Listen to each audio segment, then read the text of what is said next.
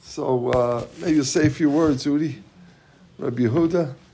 Uh, Rabbi Lorch's class tonight will be at uh, 5.35. 5.35. And Mincha today will be at 6.35. 6.35 Mincha. The rabbi's class preceding Mincha at 5.35. Okay, thank you everybody for adjusting your clocks and being here properly today. Yasher Kolach, everybody.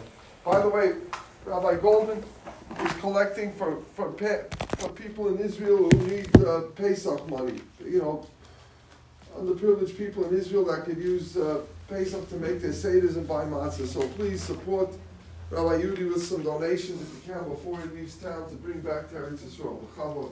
Hi, good morning, everyone. Just a brief thought from last week's parsha, Parshas Kisisa, is that Moshe sensed that it was an opportune time uh, that Hashem, it was an Eser a time of favor, and Ohr HaChaim explained he felt emboldened, so to speak, that this was a time for him to ask Hashem to, so to speak, reveal himself to Moshe, so Moshe could have a greater understanding of the inner workings of the world, of the power of HaKadosh Baruch Hu, and, and why everything in, in the physical world happens in the manner in which it does.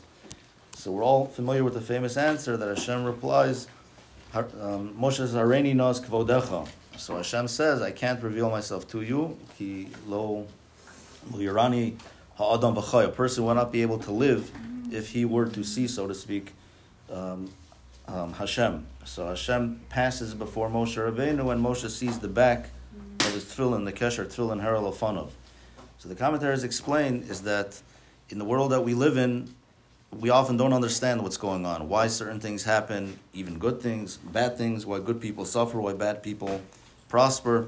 So the lesson that we take from this exchange between Moshe and Hakadosh Baruch Hu, Lo Yerani Adon V'Choy, is that it's not our job to understand. It's hard. It's hard. It's not easy. But ultimately, after 120, we, we have that hindsight. We have that 2020 vision. Everything ultimately, uh, um, when we ascend to heaven, becomes clear to us. And this is one of the lessons of Pesach: is that when Yosef was sitting in the pit, betrayed, so to speak, by his brothers, and he sold into slavery, he ends up finding himself being a second in command, if not the ultimate ruler in in, uh, in Egypt because Paro tells him the only difference between you and I is my chair, my throne. But ultimately, Al Piv Yishak Dover, Yosef was in control of everything. And ultimately, the fact that Yosef came down there, that's how his family was saved because they came looking for food.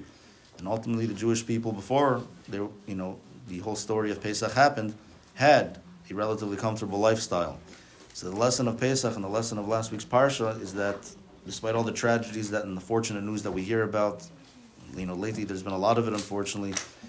We can't, you know, the, the questions that we have don't necessarily have the answers that we want to hear, but we have to just internalize and realize that everything has an ultimate reason, an ultimate purpose, and one day we'll understand. Amen. Amen. Once again, he's collecting for